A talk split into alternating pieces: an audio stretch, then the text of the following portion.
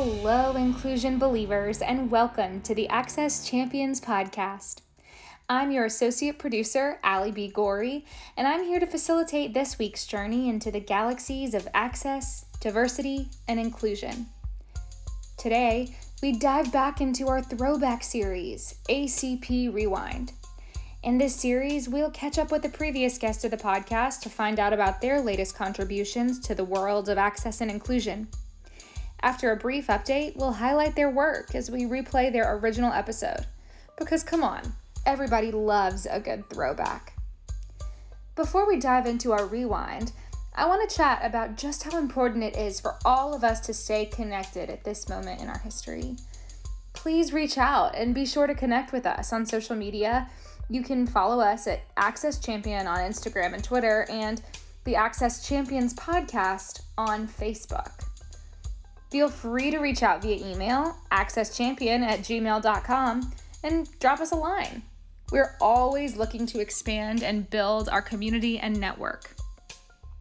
Also, if you're looking for more Access Champion stories, content, and exclusives, find us on Patreon. For just $1 a month, you can have access to all kinds of bonus content, Access Champion swag, on air shoutouts, and so much more. You heard me. All it takes is $1 a month. Thanks for considering joining our team of inclusion warriors. You can find us at www.patreon.com slash accesschampions. We greatly appreciate your support. Today you're going to hear a little update from our third guest of the podcast, Sofiya Cheyenne. Now, we've had Sofiya back many times here on the Access Champions podcast, and we are big fans of her work. Sofiya, let us know a little bit about what you've been up to. Take it away.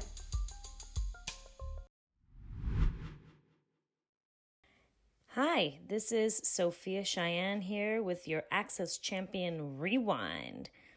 I was in episode three of Access Champions podcast, and there's a lot of updates to share actually, especially in this time of COVID pandemic and quarantine, I have not left my house since March 13th, 2020. Which is 94 days. I have been home for 94 days.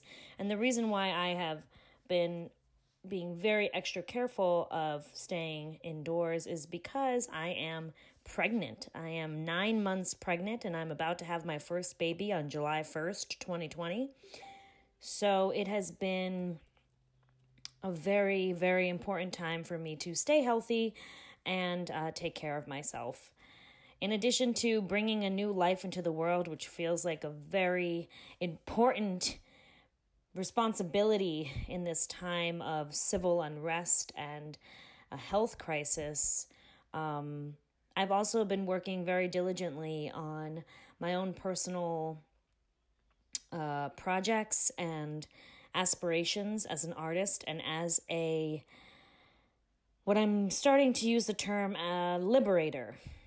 You know, I have been in lots of work that includes inclusion and access in the workplace, in the nonprofit sector, in the arts, and in education. I'm working on anti bias workshops with. I'm working on anti bias workshops uh, in a consulting capacity. I've been working with a consultant at Penn Creative Strategy for about a year now, and we are developing some really great uh, workshops and work that just, you know, is bringing more awareness, inclusion, and access to the nonprofit sector.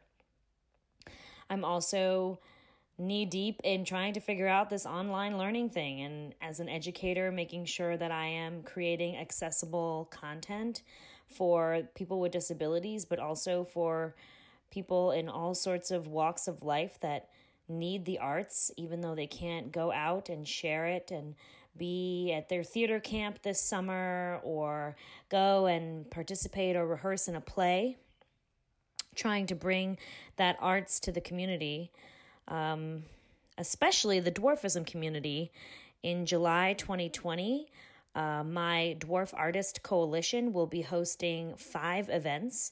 We're doing a musical jam sesh, a poetry night, a visual art online exhibition, and we're also doing a performance called Telephone, which we've been doing for the last three years, which is essentially a creative arts project that has all new works that have been created over the past 12 months, all inspired by each other and new artists. And this year's theme for Telephone is called Living in Oblivion inspired by Peter Dinklage's monologue in the movie Living in Oblivion when he is a character in a dream.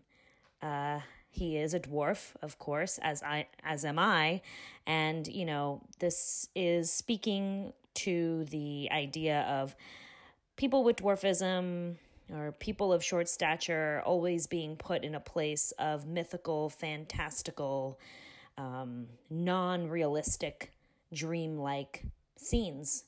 Um, so hopefully this year's theme for telephone will be will prove to share and spread awareness about the fact that a lot of little people are just your average people, you know, and um, they are they're they're doctors, they're nurses, they're essential workers, they're moms and dads and grandmas and grandpas and all the things that we all are as human beings. So I'm rambling a little bit, but uh, in this COVID pandemic time, in this nesting space of mine where I'm bringing a new person into the world and home, um, un- unfortunately unemployed, but working towards creating the forward movement of the world and the forward action of the world, which will include, which must include inclusion and access, not only for the black community, for your people of color, but also for the disabled community. And um, I'm really excited to see where we move forward and how we move out of this these very very trying times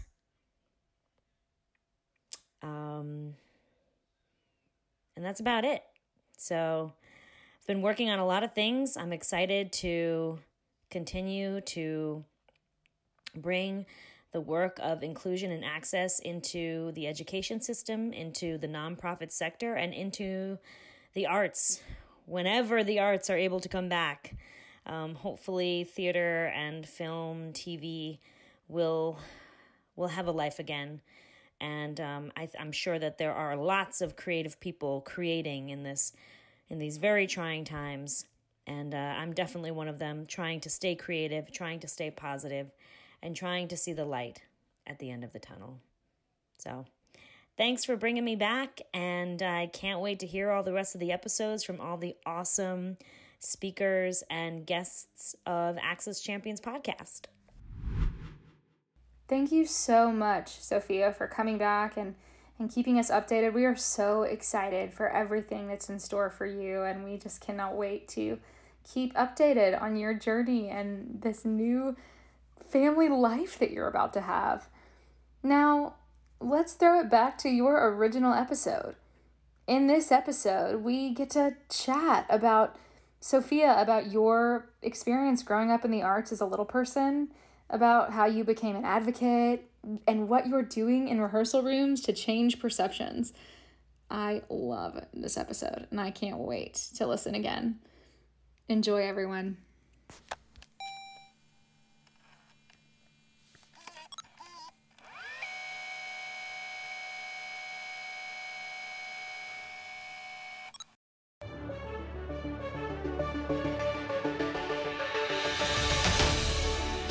Hello, and welcome to the Access Champions podcast. I'm your host, Phil Dahlman, for this next adventure into the galaxy of accessibility and inclusion. Uh, this week, we have a tremendous guest, uh, Sofiya Cheyenne. Sofiya is an actress and an advocate here in New York City who also happens to be uh, a little person. Uh, Sofiya and I met actually a couple weeks ago. Um, at a panel put together by Alma NYC and Broadway Dance Center um, called Remove the Fear, Make the Art, um, which was focused on this idea of this barrier that exists um, in the world of collaboration and creating collaborative art with artists with disabilities. Um, you know, the fear of like not knowing proper language, not knowing how, how to communicate with someone that communicates a little bit differently, um, or what kind of supports you may need to provide, or just, uh, you know, uh, more in an inaccessible space or things like that. Um, so removing that barrier and creating that dialogue um, to open some really unique um, and interesting collaborations. Um, it was a super fun panel uh, to moderate. Um, last week's guest, Andrew Duff, was also on there, and another uh, gentleman, David Harrell, who's um, also an actor and advocate here in New York City, um, was there. Um, there's a video of this. We'll link to it. Um, it was really great. And shout out to Alma NYC for following through as they, over the last couple weeks, have been creating a piece um, with dancers who are deaf, in addition to their uh, company, and opening their doors in that way um, to dancers of all abilities. So, uh, way to walk the walk, Alma. Um, Sofiya, though, is you know getting back to her. We, we just had a, a really great conversation, and um, one of the things I took away uh, from it, and without spoiling too much, also uh, there is an Avengers spoiler in there. So if you haven't seen the movie.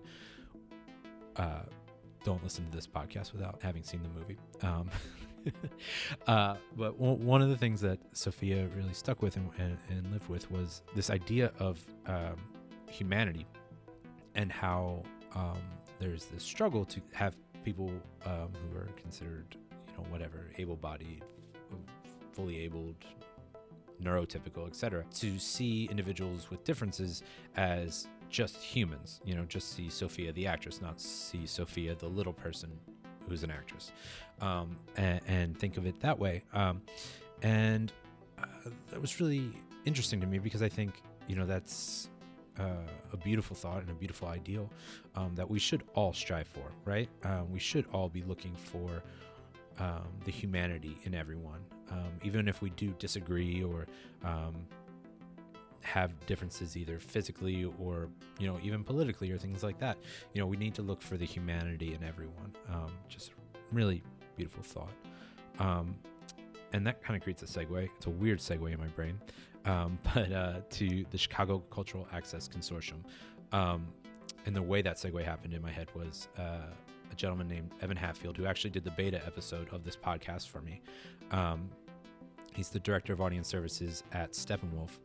Um, and he was at a panel here in New York uh, presented by uh, TDF uh, a little more than a year ago, I guess now. Um, and he said, on the other side of accessibility is someone's humanity. And that always really, really stuck with me. Um, and always in the last year has really stuck with me. the other hat that Evan wears is uh, as part of the Chicago Cultural Access Consortium, and they're doing something super, super cool a little more than a week away, I guess, on May 16th. There is a special staging at Steppenwolf of the short play Victory by Ike Holter, uh, directed by Molly Brennan. Um, and what makes this special is that um, it will actually be a workshop that demonstrates best and worst practices for presenting audio description, touch tours, ASL interpretation, open captioning, and sensory friendly programming. Uh, that's amazing. It's a one stop shop to learn you know, what you should do, what you thought you should do, but doesn't actually work, and what you should absolutely not do um, when creating access in all of these different ways. Um, and, you know, what a great way to learn that without actually doing it incorrectly in your own institution first. Um, so, shout out to Chicago Cultural Access Consortium, you know, Evan Hatfield, Christina Gunther. Um, I'm sure Erica Foster is involved in this in some way. Who's also one of my favorite Access champions out there. That whole group, including Christina Gunther, just uh, a tremendous team out there doing tremendous work for not just the uh, big guys out there in Chicago, um, but everyone the storefront theaters, the little guys that are just trying to start uh, making tremendous work. They're helping the community at large become inclusive and accessible in a really educational, collaborative way. Um, so that uh, is something you should check out. We'll link to. I see there is a sign up sheet. We'll we'll link to that as well on the podcast and uh, on all the social media um, to give that some love. Um, so yeah, that's all we have uh, in the intro today. Uh, just another quick reminder: give us a follow um, on Twitter at Access Champion or on Facebook, the Access Champion Podcast. We are hoping to be on Spotify sooner rather than later. The process has taken longer than anticipated, but we are currently available on iTunes and SoundCloud. So um, give us a listen. If you dig it, please subscribe. Without further ado, Access Champion, Sofiya Cheyenne.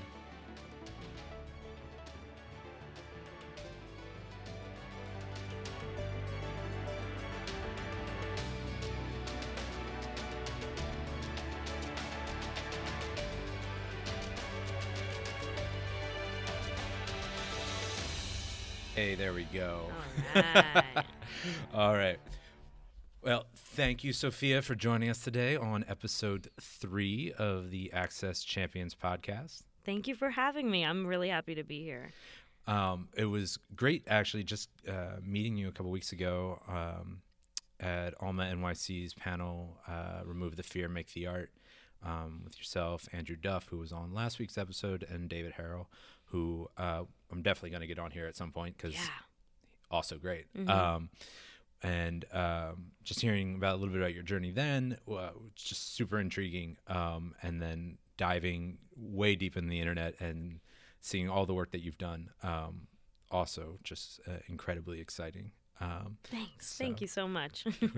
um, so one of the first things we like to do on this podcast is for every Access champion, there is an Access origin story. Um, so I'd love to hear a little bit about your journey growing up um, and how you sort of found the arts and, and found your way into not only um, a maker of art but an advocate as well. yeah, great. Um, where do I begin? um, well, when I was born, um, my parents are average height, which means that they're tall, and um, I'm a little person. I have dwarfism, and and when I was born, um, I was diagnosed with dwarfism, and as a result of that, I had a wonderful doctor, and he actually recommended that my parents put me in dance when I was a kid. And so um, when I was about two years old, I started dance class, and I really fell in love with it. And that was um, the start of my passion for performing. Um, I think that dance became this very interesting overlap of expression and healing and, um, you know, kind of just having a place where I could be myself. And also, I had way more positive experiences in dance class than I did in like school and other places. So, um, the arts was always this like very positive thing in my life. And so, yeah, I mean, really, since two, I haven't not been on the stage uh, for that long. And um, it really started, you know, opening that for me. When, um, when I was, you know, when and when I was a kid, I did dance competitions. I did the whole thing, you know, recitals every year, and my family would come and support, and um, it was just very exciting to me. Love music. I think I've got some pretty good rhythm.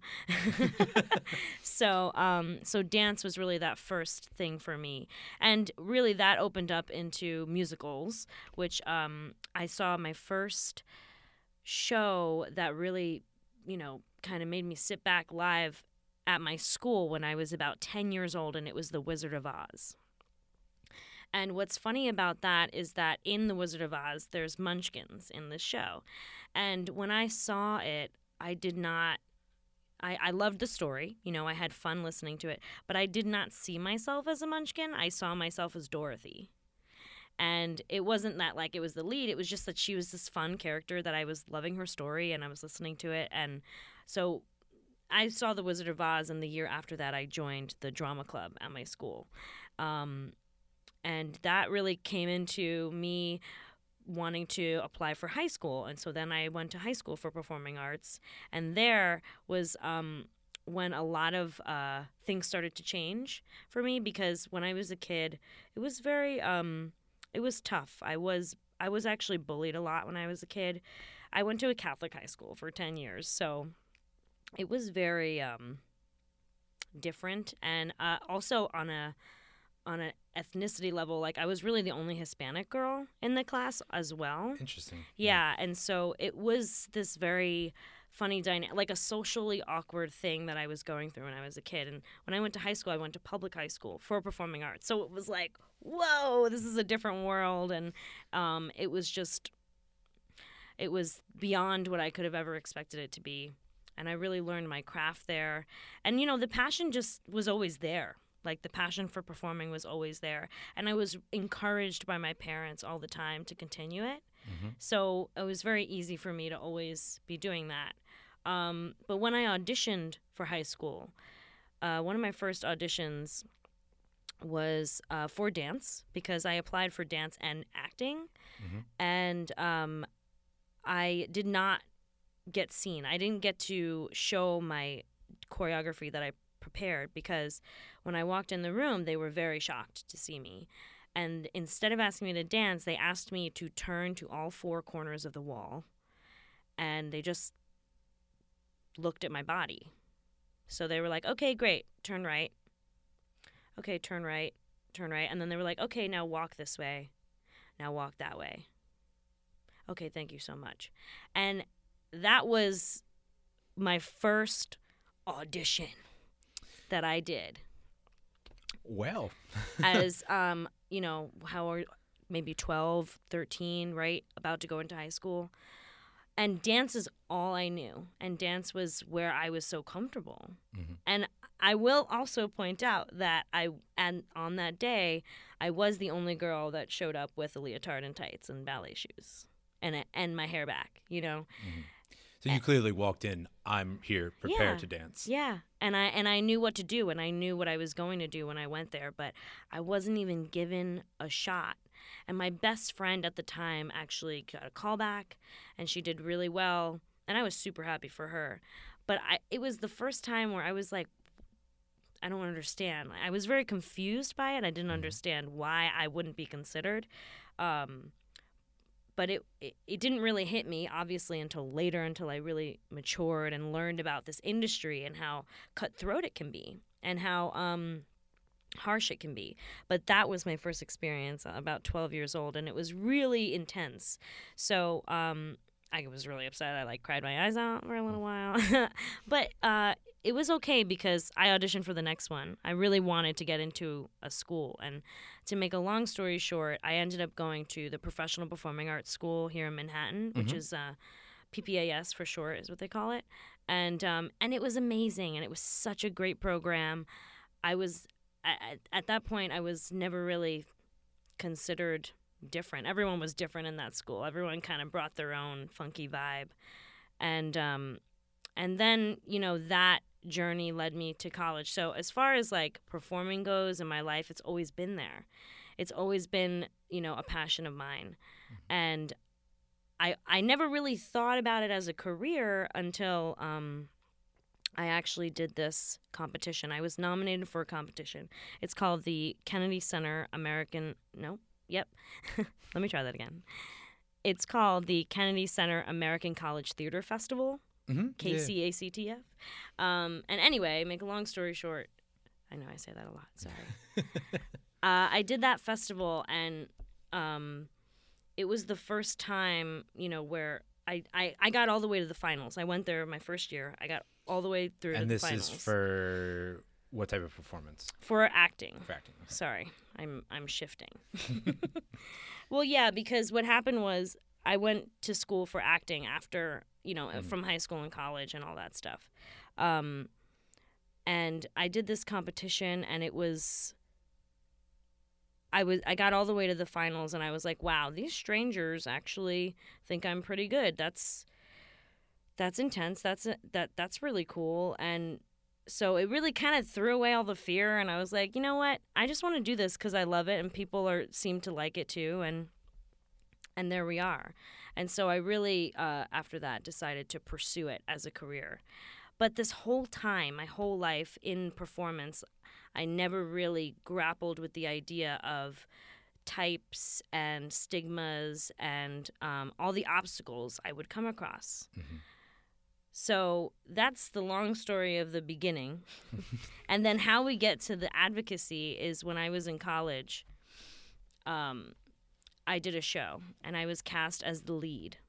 And it was very controversial that I was the lead because this was um, a show that was iconic and the character was supposed to look a certain way and I don't look that way. So that was already controversial and then I asked someone, I forgot exactly who, but I was like, "Hey, can my friend in a wheelchair come see the show cuz I know that it's in the basement and I'm just not sure." Mm-hmm. And they were like, "Uh and they didn't really have an answer for me. And generally, that long pause means no. yeah. And so, what ended up happening was is that my love for performing and my need to advocate collided mm-hmm. in this moment that I I really at the time like I think about it now and my heart's racing because it was such a trying time. It was this big role and you know, all you want to do in school is just do well and like get through it, you know. Mm-hmm. Um, but I was I was tasked with this obstacle and this advocacy that I had to either take or not take. And so I did take it and I fought because I was like well, that's illegal. You you you can't have a theater space that isn't accessible. So what are you going to do about it? And then it became this back and forth thing. So that was really the moment where my advocacy and my performing collided. And honestly, after that point, I have not been able to unsee the ignorance, the stigma, and all those things um, involved. So I yeah. feel like I answered that question in a really weird way. No, but that I mean that's absolutely true, and that's I think your uh, journey into advocacy is not dissimilar from many folks. It's when that sort of that curtain is opened. It, to use the Wizard of Oz reference, uh, right. when once that's revealed, you can't unsee the man behind the curtain. You can't unsee yeah. that injustice. I, um, I I feel like I've had that uh, experience many times over with a variety of different kinds of access where you, you know you're not necessarily always thinking about you know mobility access if mobility access doesn't influence your day to day and i just remember walking to a theater here in new york and, and seeing a sign that said you know wheelchair users can use the bathroom across the street. And i couldn't unsee that and mm. go oh that that's that's classy. Mm-hmm. that's that's good. And you know it was a theater that had enough money to have an accessible restroom. Um, so yeah, I I've, i I definitely relate to that. Um, so you know, as you've kind of dealt with sort of um, not only the harsh realities of uh, accessibility in that in that situation, but you're also sort of developing the harsh realities of um, the performing industry, right? And mm-hmm. how superficial it can be um, a lot of the time. Um, what eh, you know as you made that transition from because there is that transition from student to professional and and diving into that world what was that like um, yeah. as you made that leap? Um so like i said before all my experiences with performing for the most part were super positive all the time. I was very encouraged by people um, and i loved it you know? And when I started to think about myself as an artist in the world, I also started to think about who else out there looks like me. And I couldn't really find many people. and so it really got me thinking, you know, who's my who's my role model? Like who is my quote unquote type, mm-hmm. right? And actually I was given this assignment to, to, at school to do before I graduated and it was so frustrating cuz I was like I don't I don't know who else looks like me. Am I the only one? I don't understand. Like why is it so complicated? Um, but I did realize that there are a lot of men that are little people that are out there acting. Um, it feels like the women out there are, are doing more impersonation stuff and not really like character acting or performance art in that way. Mm-hmm. And um, so it's been it's been a weird journey because with that knowledge of not having someone that you can kind of like follow their career, I feel like I'm the lead or I'm trying to like navigate what this looks like for the first time. Um, and what I've come across is, you know, just like anybody in the in the entertainment industry, there's all these types and stigmas that you fit into. So as a little person, it's really tough because most of the time the roles that are like bound, you know, boundful are elf, leprechaun, you know, um, mystical kind of creature like non-human roles or when people have these scripts that have very like out there ideas that are about you know human issues but through a non-human perspective it's like calling a dwarf you know and so at least you know and that's the reality and that's how it feels sometimes Well, I, I don't. I, I think it. I think that's probably absolutely accurate. yeah yeah so um with that knowledge it's it's it's knowing your worth i think. And um like i said before i've been fortunate enough to have a lot of support in my life with my performing. I've had family members that are like are you sure you want to do this? just like everyone does but um, for the most part i've always known it. And it's it's knowing your worth and it's knowing that when you go in the room what you're what you're showing is your skill and and and your ability to be memorable and um, make an make a an impactful moment you know with whatever story you're telling. So i really try to go into every experience you know not knowing the ignorance not knowing any of that stuff because i want to trust that the person in the room that i'm auditioning for is on my side.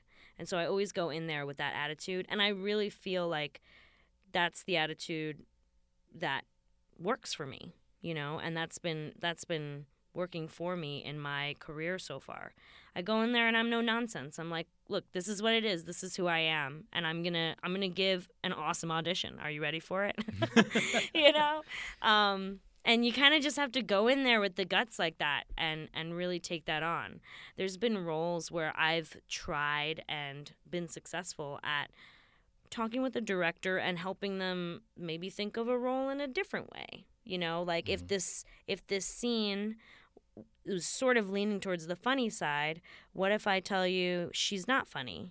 What if i tell you she's sexy? Or she's you know laid back you know?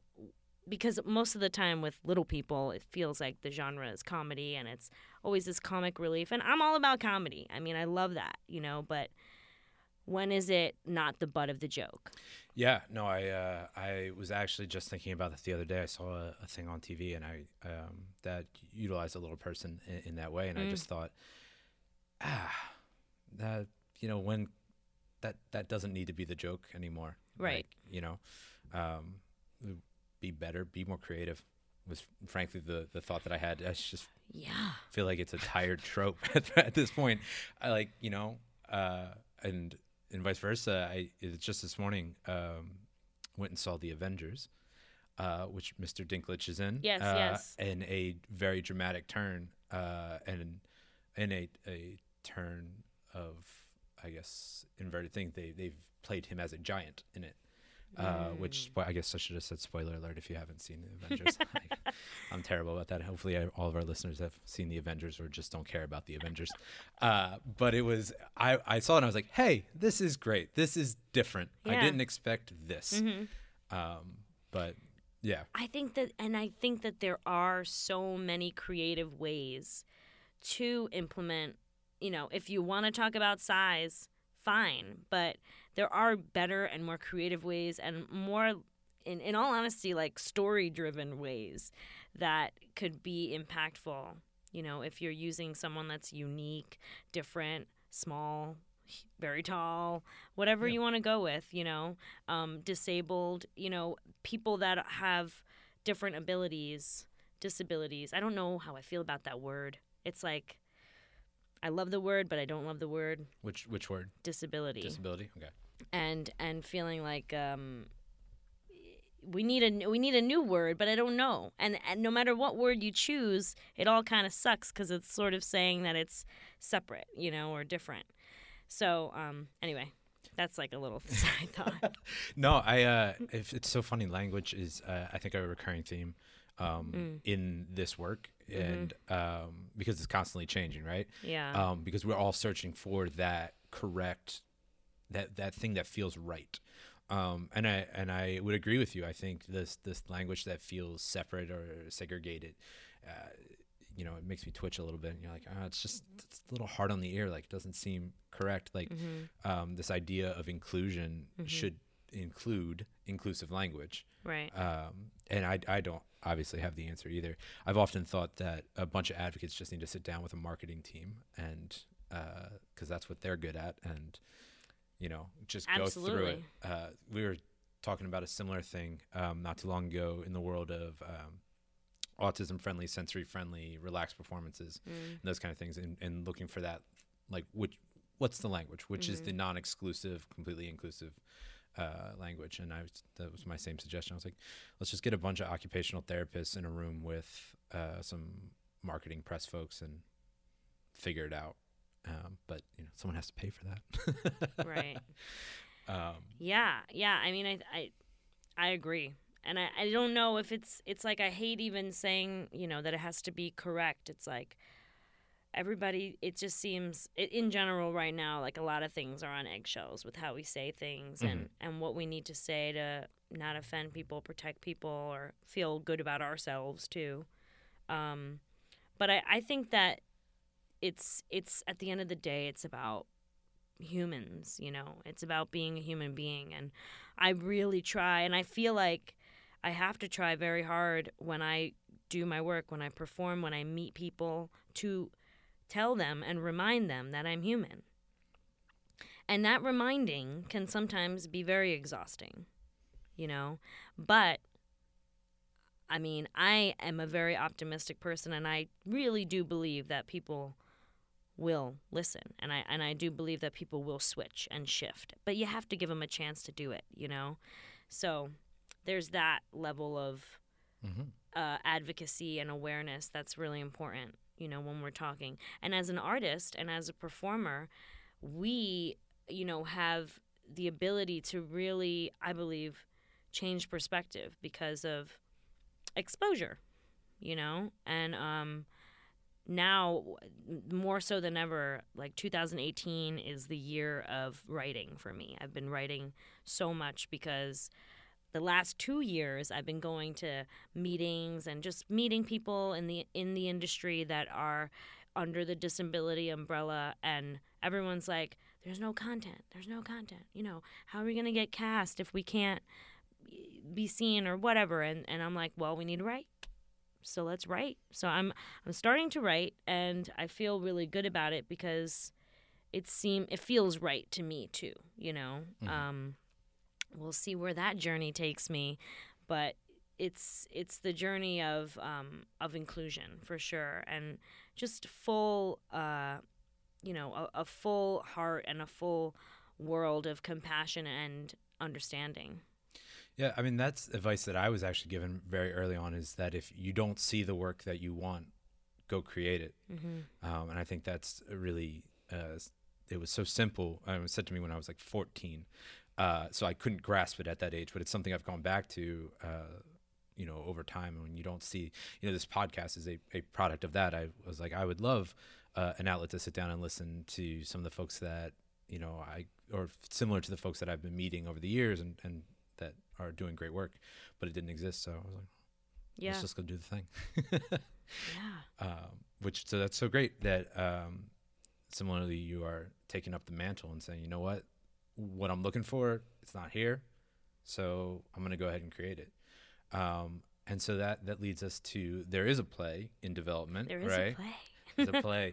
Tell us a little bit about it. Sure, I would love to. So, um, the story that I told earlier, which was actually the show where advocacy and art kind of came together for me.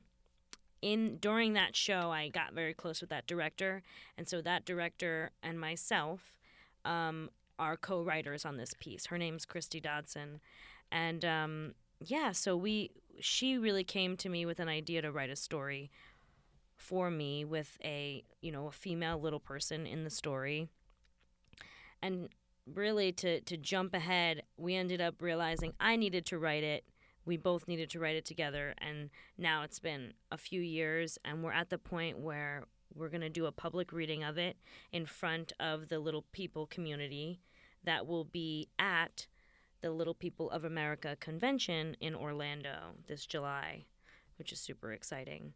Um, and the story is about a couple that's trying to have a, a child. Um, the couple, each person in, in the couple has dwarfism, different kinds of dwarfism. What you know, it's it's specific about what kind, but it's not really specific. Um, and you'd understand that if you saw it. but um, you know, at the end of the day, it's also about being a parent. Um, you know, living your life and and and uh, try, you know trying to live your life just like anyone else and um, knowing what love is and, and, and how powerful love can be. So um, so yeah, I'm very excited about it. I'm very passionate about sharing the story because as far as um, the little person community is concerned, it speaks on a lot of issues that our community deals with in a subtle way, in a funny way, I hope, you know, and things like that. So I'm really excited to, to get the feedback on that. And it's still a little baby, you know, learning how to walk, but um, that's it, a hell of a beta test. It's though, happening. Bringing it to the to the convention. Uh, Thanks. That's I. I uh, that's amazing. No, and you know, um, when you are telling a story about a specific culture and a specific community, um, it's so important to involve that community. Absolutely. Um, so yeah. uh, kudos to you for for taking it there specifically to Thanks. to do that for street. I think that's amazing. Thanks. Yeah, I you know it just feels like it's the right time to do it now, and um, it needs it needs to get out there now. So the the the sooner I can get the most feedback and then put it out there. But I'm very excited, and like I said, the the role of writer is new to me, but um, it's exciting. and now you have another role within the convention, yeah. Yeah, I do. So I'm the chair of the Dwarf Artist Coalition, which is a subgroup of our organization, and really, it's um, it's a group for artists to convene. Little People of America, which is LPA for short, so we'll call it LPA. LPA um, has a lot of um, events surrounded by sports Mhm. and athletics, but not much with art.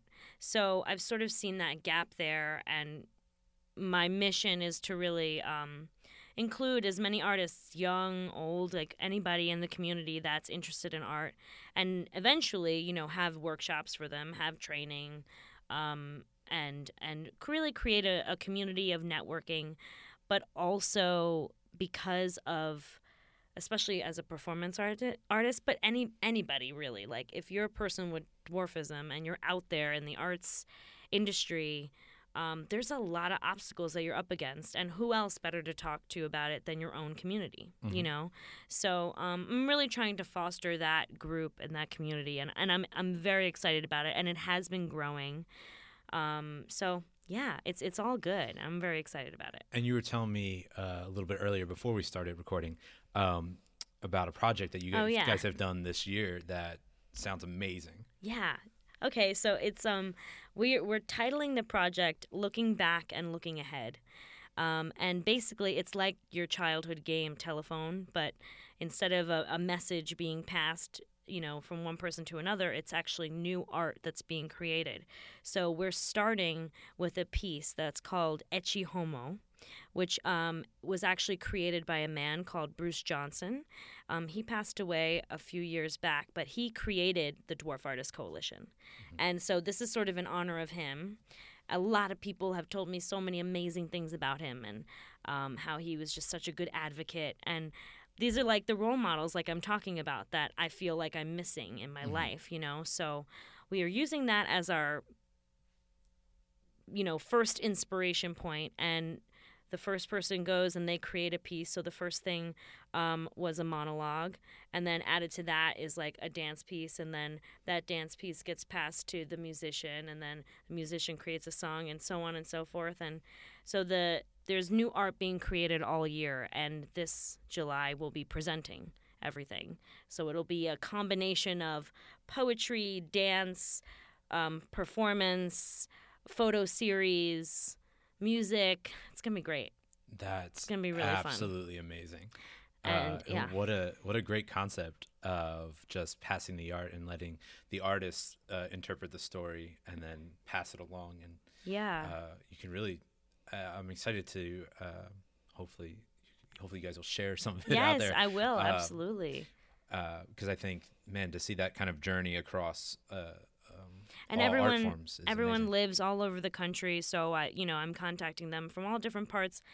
Um and yeah and it's it's going to be really amazing because at the end of the day we have we're going to have about 8 or 9 new pieces of art that were all created within our community and we're inspiring each other. And you know in order for us to have any progress happen any change happen our our community needs to be strong you know?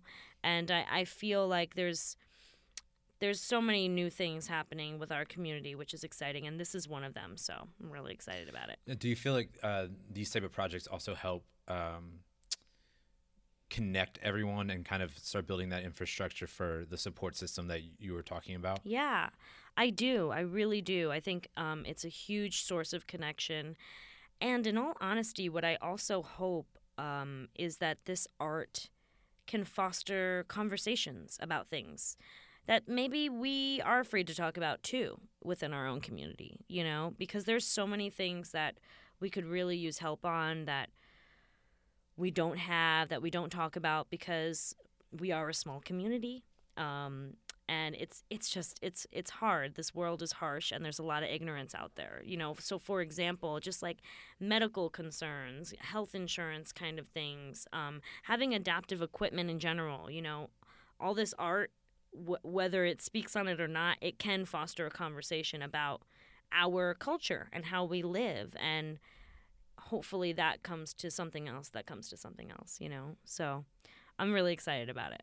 Yeah, I think it's absolutely amazing. Thanks. Um, um, so that's part of your summer. it is part of my a- summer. Yeah, um, lots what- of things. uh, we also just uh, spoke briefly about uh, you have another exciting project coming up uh, in the next month. yeah, yeah. So, um, and this is a really good example of of having a, a role that um that you feel that I feel like you have to put your own spin on and so I, I'm going to Texas for a month and we're gonna do we're doing guys and dolls there. And um, it's really exciting. And, you know, the character I auditioned for, it calls for a very tall, big, intimidating, quote, intimidating with size, end quote, character, you know? So here's Sofiya. She's coming in. Okay, great. So obviously they're thinking of doing something different. And I'm all for that, you know? Like I'm I'm all for the creative bending rules kind of thing. Um but it's always for me it's always about making sure that it's legit. It's a it's a legit choice that that's meaningful to the story and it's not there to make fun of because Yeah, you don't want it to be the punchline. yeah, exactly.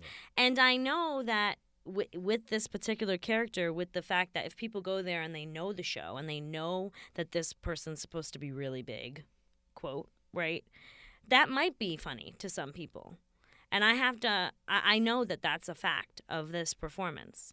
But when I go there and I do perform it, you know, I, I intend on giving it every bit of um, full you know, just a fullness in the character that doesn't make it only about the joke, that it's about something else too. And um, that's really important to me. There's been a lot of experiences where I feel like I've had to go in the room and, and you know, try to teach a director how to incorporate someone like me into a story.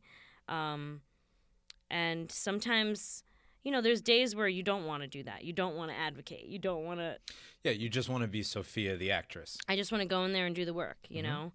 But um but you have to pick and choose your battles and you have to know what's helpful, you know, because also really at the end of the day when you're talking about difference and you're talking about different experience, people are just so afraid to admit that they don't know or that they um aren't sure how to navigate the situation. And because of that fear, you have all this weird tension and apologies and overcompensation. That's unnecessary energy, you know? So if you go in there as a performer, as an advocate, and you say, This is me, this is who I am, and this is what I bring to the table, you know, I think that's a win.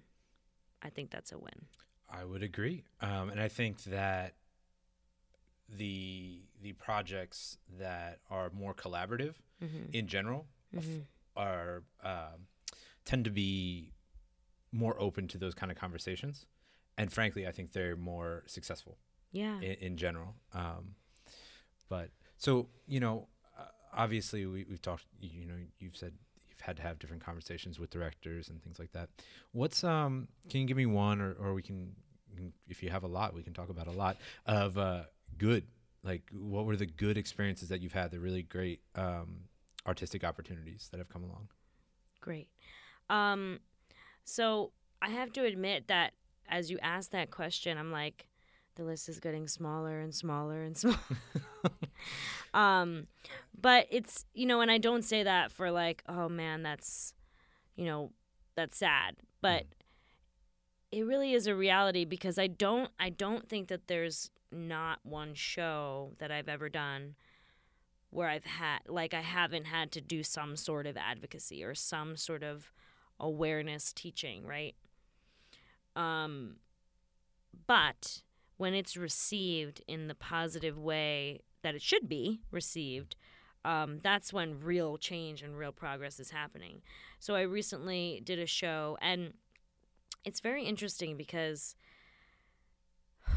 people do these things without knowing them and and and everything that i'm talking about today is so specific to my experience as a little person because that's what i know you know? But here's a story. So i do a show and it's going great and everyone's super it's super diverse. I'm like this is the most diverse thing i've ever been a part of. It's so cool. Um and and eventually as i get to my scene and we're doing a song that i'm doing um I notice that there's like a hint of circus music in the back of the song that I'm singing. And I don't remember it being in the original score and it was added in and it was just a very jarring thing that I I noticed. And it was very weird and I was like, "Huh." And so my insecurities start flying at me and they're like, "Are they doing the circus thing because you're a little person? Are they trying to say something about freaks?" Blah, blah, blah, blah, blah, right? And it's like all this stuff that's coming at me and um I did end up saying something, just mentioning it as as a way of, hey, I didn't notice that before. I'm just curious why it's in there. And no one ever admitted anything of what I was thinking, which is fine because it probably wasn't malicious at all. But what ended up happening was it was taken out of the song, you know? And so I, I think that, like I said, there are there are collaborators that are willing to listen, that are willing to think twice about a choice that might have been funny for a second, but they're like, oh, wait, that's a bad idea, you know? And I have to believe that people can learn and um, can evolve because if I don't believe that, then I am against a wall every day. You know, I'm also a teaching artist and I do a lot of advocacy in the classroom. A lot. I mean, the kids that I teach are mean and cruel, but I love them. But like, they, that that is said every parent ever and teacher ever. My children, my students are the meanest. They're the worst, but I love them to death. yeah, That's you know, so funny. I, I do and and um and I also I work in a very unique case where I sometimes switch from school to school. I'm in short term things and I meet new kids all the time. And advocacy is a big part of that, you know, and um one one time I, I did a show and someone came up to me afterwards and they were like because i had hung out with them for another 20 minutes after and they were so grateful that i was talking to them and they were like you know you didn't have to talk to me but you did and that was really nice and she goes you know what? You really believe people will listen. She goes you really believe people will listen to you. And i was like I do. you know, I really do because I have to. I have to. Like that the more I say it out loud, the more I'm like, that's my survival, you know, is like really believing that there is a, a possible shift in someone that can happen. Because the amount of times that I deal with ignorance on a daily basis when I walk out in the streets of Manhattan and it's either a, a photo being taken of me or a pointing and laughing situation or a name calling situation. I mean, it happens every day, folks. It does. And like I can't if I'm up against if I get angry, if I want to lash out on every person, it, oh, it'd be too much. It would be exhausting. You know, so you kind of just have to live your life with that positivity and that willingness to to trust that there is there is possible you know um, learning that could happen and I, I really do believe that yeah and i think your sort of um, the thing that you mentioned earlier on the podcast and, and uh, that you brought up on the panel is this idea of humanity. Yeah. Um, and uh, just that conversion of getting, because it is ignorance. Uh, you, you spend 10 minutes or 10 seconds with any other human, you understand they are human. Mm-hmm. Um, and if it's just lack of exposure, that's for the reason that you're not seeing it that way. But that idea that of, of opening people's eyes to like, hey, I'm just Sofiya human actress, mm-hmm. you know? Yeah. uh, yeah. Is, I, I think, uh, important. And it, it's a really grounded idea mm-hmm. um, that I, I, think, obviously, you've had some success with it. Um, and, and I think that makes a lot of sense. I think so. And, you know, I can't take all the credit because I married an amazing man. and um, he is a little person as well. Um, but he really helped me. He's helped me a lot process um, this industry because obviously you go home, you talk it out, right? And I, I, I really learned a lot from how he works, his work ethic. He's in finance, but you know how he operates his daily day. He's like, do the work. You know, you do the work, you show up, and people can't ignore that. They can't, you know, and and that's so true. So, um, it's about all those things, and we have to we have to be willing to trust that people will listen and people will hear and it's yeah. Yeah. Great. Um, I, I think that's absolutely accurate and i think that that transcends a lot of things mm-hmm. you know you really do have to believe that people will listen and people can change especially in our current climate i feel like not yeah. to get too political here but yeah. to say that you know you got to have that hope that that there can be a conversation rather than just an argument right um, and there and you know there are so many i mean there's so many hard experiences i've had because you know because of being a little person i've had to have a lot of surgery i've had to um, be away you know from school for a certain amount of time i've had to bounce from hospital to hospital and you know these things um, they're part of my life they've definitely impacted who i am you know but i i cannot I cannot be angry, you know, at these things. People sometimes ask, you know, oh, if you could be tall for a day, would you? I'm like, yeah, for a day. but I don't want to be. I, I don't see any value in being any taller. This is all I know, you know, and uh, it doesn't it doesn't feel like it's something that's I'm losing from, mm-hmm. you know. Um, yeah. So I don't know why I said that. But. No, I, I, I know. I think that's uh, it's a you know again another interesting thing. I think that is um, something I've heard from many folks um, of d- different sizes, different abilities, you know, yeah. etc. Um, there's no it's the similar to uh, you know I would say the same thing. I I don't I wouldn't change anything about myself. I'd love to be six foot five some mm-hmm. days. There are other days that like absolutely not. Mm-hmm. Uh, I'm an AP. Uh, uh, terminology I learned earlier today. Um, AP means average high person. LP means little person. I FYI. Think, I just think LP is one of the greatest acronyms. It just sounds so OG. Uh, but uh, yeah, I think you know, I think the more we can all sit around and just go, you know what, we're exactly correct, mm-hmm. and uh, you know our journey is our journey, Mhm. and that makes us an amazing contributor to humanity at large. Whether we're an artist or whether we're in finance or whether we're in medicine or where, whatever we're doing, I think whatever who we are, we're bringing something to this world, um, and it's important exactly how we uniquely bring it. yeah. Um, and I think you've definitely shown that in your art and in your advocacy that you are bringing something very unique.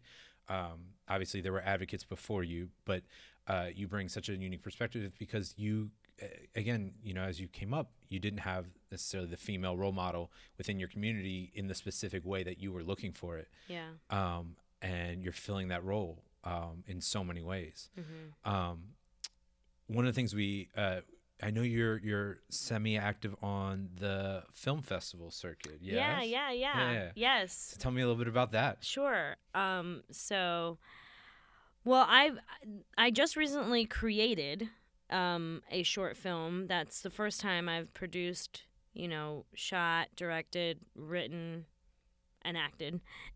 So the whole damn thing. the whole the whole thing, the whole kit and caboodle. Um, and it was really fun. It was for the Easter Seals Disability Film Challenge, which is um, a film challenge that I believe is about a few years old, maybe maybe eight or six years old. I could be wrong on that. But um, what's cool about it is it has been growing as the years have progressed because like the first year it was like just a few people making some films because they had a weekend and that was it but um, it's really gotten a lot of claim and uh, i wrote a story about a very common experience i have with another little person female that lives here in new york and we always bump into each other at auditions so it's like oh no this one's yours. No this one's yours you know? And it's and we're super supportive of each other. She was a bridesmaid at my wedding. I mean she's a very close friend of mine. Um and and but that that's an experience that's super unique to us you know? We're the as far as we know the only two female lps in new york city um going at it you know and, and doing the hustle. And uh, we always bump into each other. So it was like one little blurb of a, a, a moment in that in that life which was really fun and the film got so many views and and uh, hopefully we uh, we get some award or, or some sort of recognition for it because it was so much fun and is it available still online? It is. It's available. So if you go on YouTube um, or Facebook and you look up the Easter Seals Disability Film Challenge, th- my film is entitled "You're Up," as in "You're Next" or "You're Up." Um, and yeah, check it out. Yeah, and we'll definitely have the link to that on all the uh, some social media posts with this episode as well. So Cool. we'll definitely have Thank that there. you. Um, so one of the things I like to do um, at the sort of the as part of this podcast is, um, you know, it's a very uh, the idea is to shine a light, right? Um, that's my my goal in general: shine a light on unique stories, um, unique work being done. But I also like to give the guests an opportunity to shine a light on any work that they are seeing that they you know want to give a shout out to Hmm. or um, any person that's doing some work that you find incredibly interesting or um, powerful or, or what have you. So, is there any person or organization uh, that's doing work that you want to give a little love to? Oh my god, that's such a good question. Um well, at the moment I have to say that in general in the in the industry, it really is feeling like baby steps towards a better, you know, more inclusive um, circle. Um, I was just at the Actors Equity meeting this past Monday for diversity and inclusive hiring. And um, there's so many amazing things on the forefront of people's minds of what they want things to look like. So I feel like everyone who's in it is doing it. And I'm and I'm happy to be part of that, you know.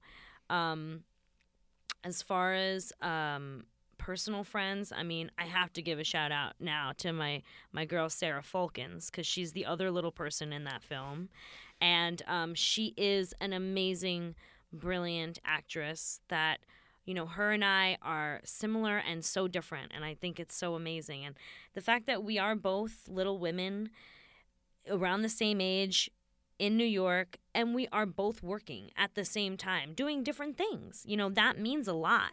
That means a lot. So that's super exciting. Um, and I'll give another shout out on my education side uh, with a company I work with called Enact. That's Mhm. E N A C T. Do you know Enact? A little bit, yeah. okay, cool.